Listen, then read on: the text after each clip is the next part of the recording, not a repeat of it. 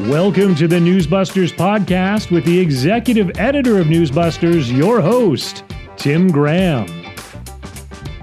Hello, and welcome to the show from Media Research Center HQ in Reston, Virginia, where our trees are now bursting into those fall colors. But despite that, it is still too early to buy the Halloween candy.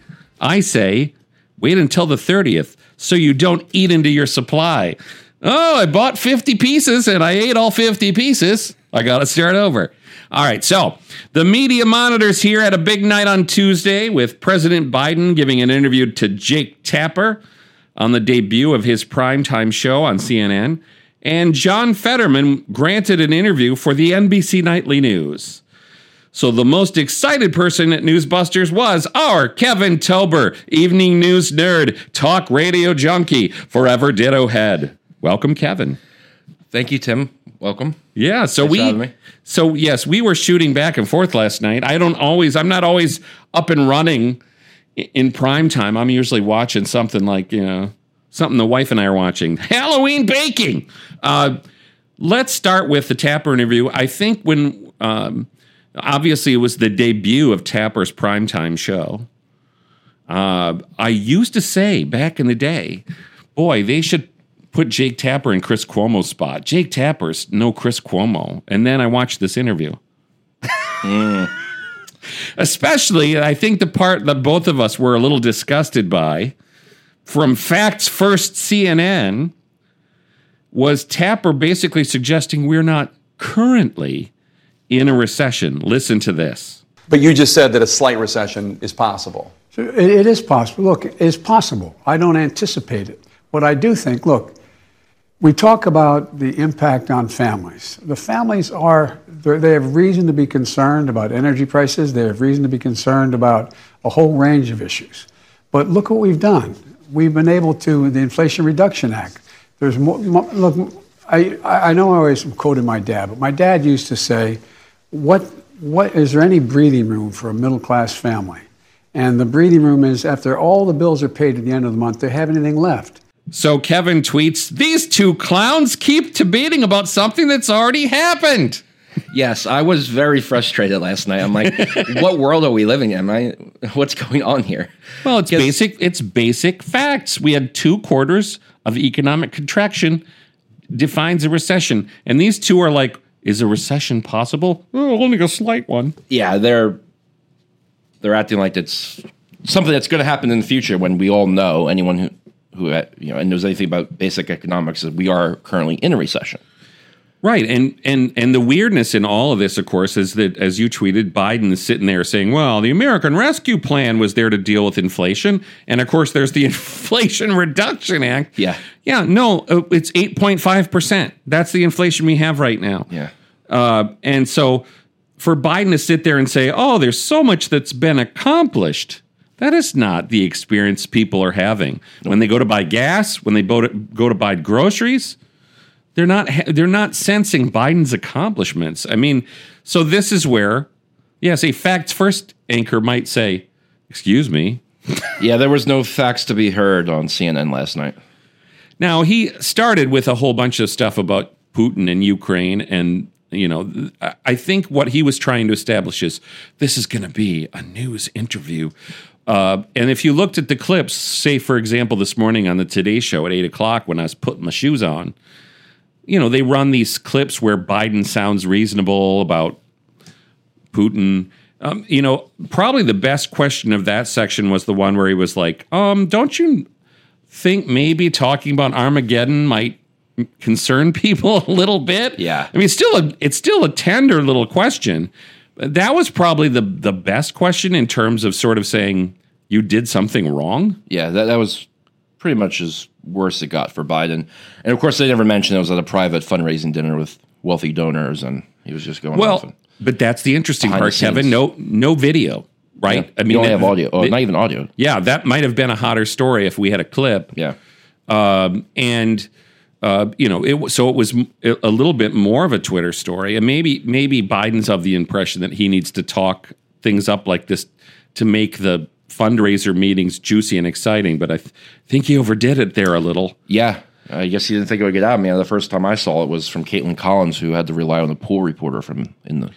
Well, and this is what pool reporters are for. You know, if they let them into the fundraisers, uh, that we know what the president's saying, and and and obviously, it, it, I do think that the venue he was in might have had something to do with it. But you know, I think it's important. We should state, Kevin, that we are not expecting that Jake Tapper was going to show up and and pretend he was Acosta and Biden was Trump. I don't. No, nobody expected that. No. And I don't think we're even expecting, you know, well, why can't Tapper be like Hannity would be? I'm, I, I don't think there's that. It's just, I think we know what could be done and wasn't done. You know, I the, before the show, I had tweeted what I what I would have wanted him to ask Biden was on Tuesday morning. The New York Times published an article suggesting you have a problem, wildly exaggerating your life story uh, and and you know that that makes you untrustworthy. And what's uh, you know you're a fact checker's dream. Except the irony of that was the lady that co-wrote that article is the fact checker at the New York Times, and she hasn't fact checked Biden since August of 2021. So that that's in the column I did, but um, he didn't ask anything about that. And yesterday, you may have uh, tell me if you saw this clip, Kevin. Uh, quiz uh, where Biden's talking about how two firefighters were in danger in this kitchen fire he had. You know, he, Yeah, I mean, he tell, uh, we, he just lies about everything. It's he just exaggerates everything. Yeah. Uh, you know, this might work for professional wrestling, but it's not supposed to work for the presidency. And Yeah, you know, and and so the New York Times story was trying to say, oh, well, we're not saying he's Trumpy, but it's kind of Trumpy. Yeah, yeah. And then the, the one clip I did see going around, I believe it was yeah, it was from the same event where he Biden was like, "Oh yeah, I could, yeah, all my friends are firefighters or police officers or first responders, and you know, I wasn't qualified for any of that, so that now I'm here." I'm like, Yeah, that well, see now that could be taken as self-deprecating humor, Yeah. but it can also be seen as people going, "Yep, yeah, no, yeah, that sounds about right, Joe." yeah, Uh, now, for me, other than the recession question, which I think was clearly the facts first question, the one that that upset me was the was the Hunter Biden question because Yes. they want to be able to say, "Hey, we asked about Hunter Biden." Like we checked that box, but it, it, it's just yeah, not good enough. As you Not- said last night, this is not cutting it. I was you were you were angry. I I, could tell. I was angry. Uh, you know, here's what Tapper tweeted it this way. Biden addresses possible criminal charges against Hunter Biden and says he's quote unquote proud of son's fight against drug addiction. He didn't address the criminal charges. no, He didn't address them. So It- that's an inaccurate tweet. Exactly. Be- because your question, Jake, was lame-o. Just just just give this a listen and I'll complain some more after. Our reporting, CNN's reporting, and the Washington Post reporting suggests that prosecutors think they could, they have enough to charge your son Hunter uh, for tax crimes and a false statement about a gun purchase. Um, personally and politically, um, how do you react to that? Well, first of all, I, I'm, I'm- proud of my son. This is a kid who got, uh, not a kid, he's a grown man. He got uh, hooked on, uh, uh, like many families have had happen, hooked on drugs. Uh, he's overcome that. He's established a new life. He is, um, I'm confident that he is, what he says and does are consistent with what happens. Um, and uh, for example, he wrote a book about his problems and was straightforward about it. I'm proud of him. He came along and said, by the way, this thing about a gun, I didn't know anything about it, but turns out that when he made an application to purchase a, a gun, what happened was he stayed, I guess you get asked, I don't guess, you get asked the question, are you on drugs, you use drugs? He said no. And he wrote about saying no in Right. his book. So I, I, I, have, I have great confidence in my son. I love him, and uh, he's on the straight and narrow, and he has been for a couple of years now. And I'm just so proud of him. This question is not good enough. When you ask, how do you react to that? It's just an open ended inquiry. You're going to get the same, hey, no joke, he's come out of it. I'm so proud of my kid. Well, he's not a kid. Yeah, no, he's 52. Hey, he wrote about all this stuff in his memoir. You know, just don't ask about Hunter unless you're willing to ask a stronger question. This, to me, this is where I go back to saying Chris Cuomo could have done this Don Lemon could have done this. Yeah, yeah. They, I, I would argue probably they probably wouldn't even have asked that question. I think at least Tapper asked it, but that's not good enough. Like you said, like it's not. You do, either do it right or don't do it at all. That's Well, I would- just I just don't think you get credit for we asked about Hunter if you're saying how do you react? What say you? You know, I would say that- this. I would say this. This was probably a tougher interview. This is not a big uh, grading on a curve, really crazy curve. Yeah. This was not Scott Pelley on 60 Minutes. You know, Mr. President, you solved the railway strike. How did that feel? You know, it wasn't yeah. How'd you do it? I mean, Hero of the how did you save us all you know it was it wasn't one of those i think that people who who weren't following it would say well it was not i mean as we do sometimes we're like how much juice does it have? How crazy did it get? It wasn't crazy. No. it was just soft. Yeah, it, it was, was just boring uh, to some degree and and that's what upset me so. And like it just if you have it open ended like that, it's, as you said, it gives gives Biden a chance to talk about you know Hunter's you know done well now. He's on the mend, and of course he has to mention that his um you know about the, the whole diary thing. He's, Yeah. he's doing well in his book and yeah the memoir Yeah, memoir. Yeah, not the diary. That's another. that's scandal. another that's yeah. another that's another uh, s- the sibling Yeah, Ashley, I, you know, I'm just saying if you're gonna if if a news anchor is gonna bring up Hunter, you don't have to say, "Aren't you a terrible dad? Your kids, you know, is an embarrassment to you." You know, why did you? Is he this way because you always liked Bo best? I'm not asking him to ask that. yeah. And the thing is, the other thing that I don't think some people didn't pick up on is Biden. I, I picked up on this. I was like, all right, well, I'm gonna. I didn't get, I didn't certain get it or retweet it, but it was he said, um, he went he went along the lines of he went and said, um, you know, my uh, my my son is you know doing drugs or did drugs and now. You know, like most like most families have someone in their family who's doing drugs. I'm like, really, most Uh, no, no, that's not. I mean, fat check false. It's right. It's it, you can sympathize.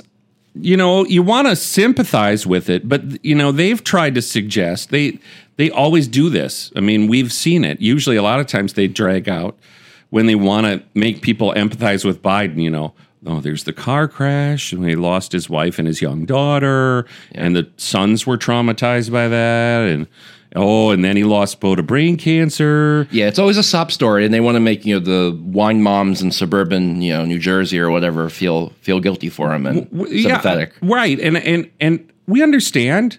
Now that's where you can say people do have tragedies in their lives. Yeah. They lose their their siblings or whatever or they lose their children and that is that is sad. But the reality is again, yes, this is still a very political family who've been Biden's basically wanted to run for president since the mid 80s uh, you know, and so everything his kids have done have been through that lens. I just think, again, what we know about now about the Hunter Biden laptop, when the New York Times and the Washington Post confirmed that this was a real thing, what he could have asked him was, well, Mr. President, before the election, the American people heard this whole thing had all the hallmarks of Russian disinformation. Now, even the New York Times and the Washington Post have acknowledged this is real you know, it, is it would it be fair for voters to feel misled? That would have been an interesting question. But even more so, I would like him to ask Biden, you know, how can you possibly lie now with this idea that you said you didn't discuss Hunter's clients with his son? He clearly did. If you look on the laptop, there's not only emails where Hunter's clients saying, thank you for letting me meet with your dad, to photographs. And Yeah. this is where, you know, Tapper could say, Oh, here's a photograph of you and Hunter and Hunter's clients. Please explain how you didn't talk to Hunter about his clients. Did he trick you and say, These are my fraternity buddies that all speak Russian or Chinese? Yeah, I don't buy it. So, I mean, th- Tapper had the goods there to be able to to advance the story. I mean, if Chris Licht saying we're going to be a, a serious, fair, and balanced news network, this was an F. yeah. Enough I- said. And I put at the end of my blog, I said, you know, this is not a good first night for Tapper. No. Try again tomorrow. No, and of course, yes, MSNBC brought on Rachel Maddow, counter programming. Mm. Yeah. Yes, Rachel Maddow has a podcast about Father Coughlin in the 1940s and wants you to think that's somehow relevant to 2022. You know, she goes off on these benders. Oh, I'm going to do a podcast about Spiro Agnew. Yeah, I was just about to say that. Too. Yeah, the how peop- random. I mean, Yeah, the people. Okay, fine. So you're a historian, or you're an amateur historian. But yes, you you know, Kevin, that the way these people are like Rachel Maddow, they think she's like pundit Wonder Woman. Yeah, Miss- she's off Miss on Wonk. these. Yeah, she's off. She's off in another country doing weird stories about Spiro Agnew, where you know the millennials and the people who all voted for Obama Biden are like, "Who's Spiro Agnew? Yeah, who's that? And why should I care?" Although uh, that is something I would be interested in as being a political and history nerd, I would definitely want to listen to that, but not from someone like her. Well, that an was actual historian, I would I would be all over that. I was going to Spiro Agnew, suggest. Now, I would say this to you, Kevin, you young man. Okay. Uh, Spiro Agnew's speeches against the press. You know, the, the, oh, they hated those. Yep. They were the nattering nabobs of negativism, and they still are. Uh, the, there's a book uh, that I wrote about a number of years ago for our website. It was called The Impudent Snobs, which I think is another phrase that Spiro Agnew used. I mean, so yeah, they, th- look, this was the Republicans sort of gaining their voice about media bias in the 70s because, you know, uh, the, uh, Vietnam and the civil rights movement caused liberal reporters to go, yeah, we can't be fair and balanced. We got to go out there and save the world. And Woodward and Bernstein are our heroes. And, and we got what we have now. So, uh, anyway, let's go to the other major interview, and that was NBC Nightly News with with John Fetterman. Now, at first, I thought the first time I saw the graphic, I thought, "Oh, Lester Holt's going to interview him." That's not that's not the way it happened. Nope. Uh, they had Dasha Burns. I'm going to confess something as a news junkie. I had never heard of her. I she's new to me. yeah. Well, okay. I, I was. I thought maybe because some new. You know, I haven't been around as long. Um, I thought maybe this was. Well, she is a- just not. She is a young professional. I, Yeah. you know, but uh, uh, I think we were we were generally impressed with Yeah, this was- interview. For NBC, I thought she did really well.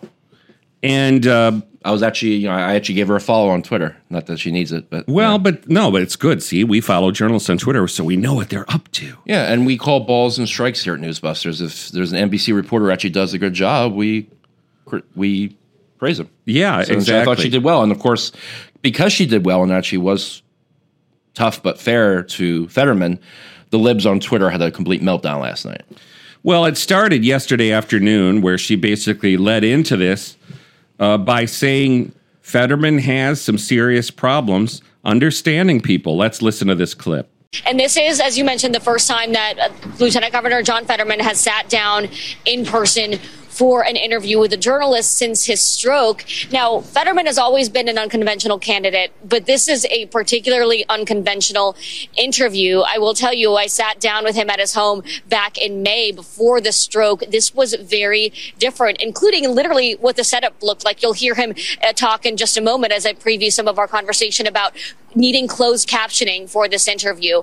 Uh, we had a monitor set up so that he could read my questions because he still has lingering auditory processing issues as a result of the stroke, which means he has a hard time understanding what he's hearing. Now, once he reads the question, he's able to understand. You'll hear he also still has some uh, problems, some challenges with speech. And I'll say, Katie, that just in some of the small talk prior to uh, the interview, before the closed captioning was up and running, it did seem that uh, he had a hard time understanding our our conversations. And I'll just let you take a listen to some of what we talked about here. So, conservative Twitter was already intrigued. Uh, I put a tweet out when I got into the newsroom last uh, yesterday afternoon. You were like, "Yes, t- send it out." I'm like, "All right, let's do it." so, yes, then so, as you said, they're used to NBC lobbying softballs. They expect complete subservience to Democrats. Burns didn't do that. Kudos to her. So, Yeah, yes, that was me last night after Yeah. the NBC interview because I saw that they were she was just getting ratioed on Twitter and just slammed everywhere. I'm like, all right, well, let me, you know, I, I, I spend most of my days trashing NBC News for, you know rightly so.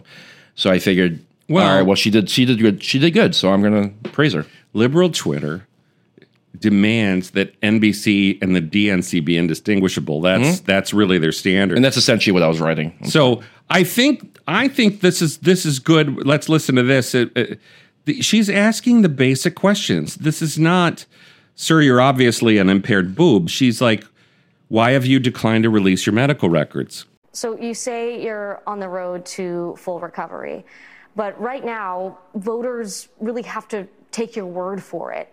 We've asked for your medical records. We've asked to have a conversation with someone from your medical team to interview your physician. You've declined those requests. Why? Well, I, I, feel like we have been very transparent in a lot of different ways. When our doctor has already given a letter saying that I'm able to serve and to, to be uh, running. I mean, respectfully, that letter from your physician, that was six months ago. Don't voters deserve to know your status now? Being on uh, in front of thousands and thousands of, of people and having interviews and getting around all across Pennsylvania, that gives everybody and the voters decide, you know, if they think that it's it's really the issue. This would seem to be journalism 101. Yeah, the, the, transparency. It, it's it's right. It's we are we are acting on behalf of the voters of Pennsylvania to say, you know, and are you going to show up for your debate on October 25? Uh, you know, these are the kind of questions that, I mean, honestly, Kevin, if we sent 15 year old journalists in there to ask Fetterman questions, that would be the kind of question you would hope your 15 year old would ask. Why haven't you know? Why haven't you released your medical records? Um, you know, and I think the thing that was interesting there was she she was very explicit in saying this is the first reporter who's had a face to face interview with Fetterman. It hasn't been a Zoom call. And of course, that could be seen, Kevin, perhaps as a bit of a snide shot at Stephanie Ruhle or yeah, Lawrence O'Donnell. Yeah, Lawrence O'Donnell. He was on Lawrence O'Donnell last night, and it's just funny that all these like lib reporters want to go after her and saying, "Oh no, he's fine. He's totally fine. He's great." Well, were you when were you in the room with him last? Yeah, I, I think that's a really good question, and I think that uh, I don't remember. I'm not sure you saw all those interviews, but I'm going to guess that Stephanie Ruhle and uh, Lawrence O'Donnell didn't explain to the people that oh he has to read the closed captioning to understand the question. Well, I didn't know that until yesterday. Right. Right, which means MSNBC was not being transparent, just like Fetterman hasn't been transparent. Yeah, I like this. Uh, if uh, Ed Morrissey over at Hot Air really laid this down correctly. One, why is this Fetterman's first in person interview for television? There are only four weeks left until Election Day, and Pennsylvania began early voting a couple of weeks ago. Normally, Senate candidates go out of their way to get on TV as a means of getting their message pushed out as broadly and cheaply as possible. That, Morrissey continues, that brings us to the second point, which is the thunderous silence from media outlets over the first point until now. That was bad enough. But now reporters who should have spent the last several weeks reporting on Team Fetterman's month long attempt to dodge reporters and to refuse any transparency on his condition now are complaining about a reporter's actual reporting. Shouldn't they be complaining about their own lack of access? And Fetterman's act, attempts to hide from them. That is precisely it. You have journalists now who are mad at her for asking him decent questions yeah. instead of being mad at him for hiding. Well, I mean, I mean, everybody was joking. Fetterman's running on the Biden 2020 basement model. Mm-hmm. You know, he would go out and, and, it worked, and it worked for Biden. So, you know, he probably thinks, hey, I can scoop Biden. Is going to cover for me again. Well, and this underlines once again that the media, this is what's so funny about it, is if you're she she's a professional. She asks the questions a professional person asks. Um, she doesn't ask open ended, you know, please love your boy on national TV questions. Yeah. She actually asks real questions that hold someone accountable. CNN should not try to say they're holding people accountable and then ask soft serve. Anyway, I'm going back to the other thing. Uh, this whole issue of Fetterman's disability is a serious question. Now, I will try to be objective for a moment. My dad had a stroke a few years before he died, and he was impaired for, I would say, it, about six months before he really kind of got back to normal. And so the whole, so I believe that it's possible he could recover. I mean, on CBS Mornings today, their doctor was saying he could recover, but it, it also may be with him for a lifetime. Oh, the liberals on Twitter hated that too. Oh, yeah. Right, but it's it's oh, this it's this whole issue of you're basically saying trust Fetterman. He he may be impaired now, but once you put him in office, maybe he won't be impaired. That that to me is a very cynical thing.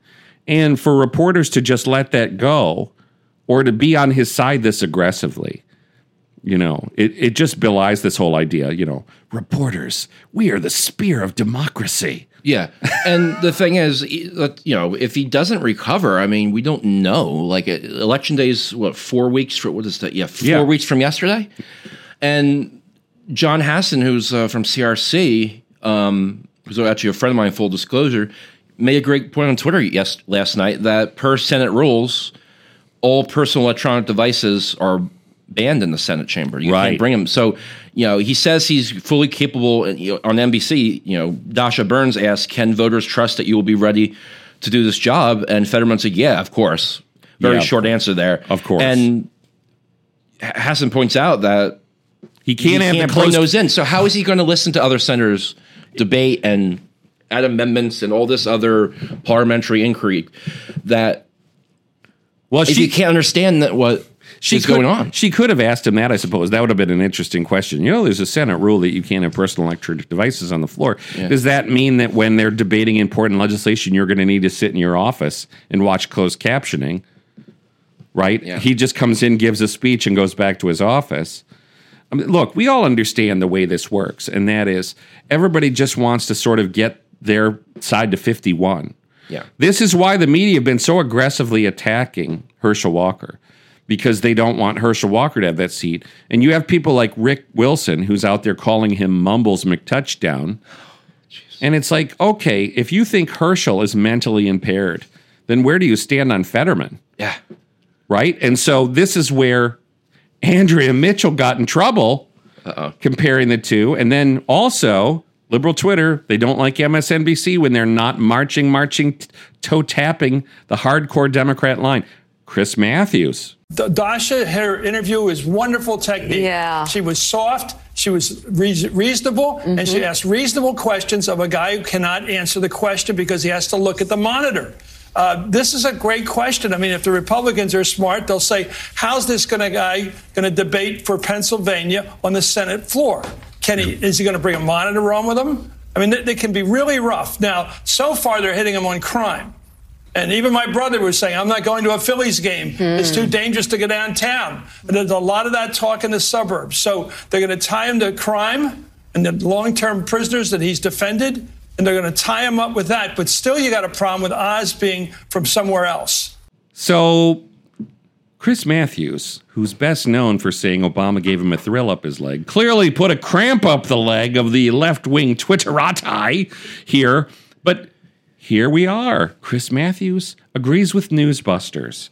Uh oh. Wow. That's what they hate about it. He's basically saying she asked reasonable questions and he had to look at a monitor to answer them because he can't just listen to her talk. I mean, she was mean enough, Kevin, to say before we sat down with the closed captioning, I wasn't sure he was actually understanding what I was saying to him. Yeah, you're not. Nothing gets you in trouble like the truth in the Democrat Party. Well, and and this is where you see again. This is why he's not. Ta- is he really talking to voters? How could he talk to voters? If- yeah, Do the he- voters have closed captioning.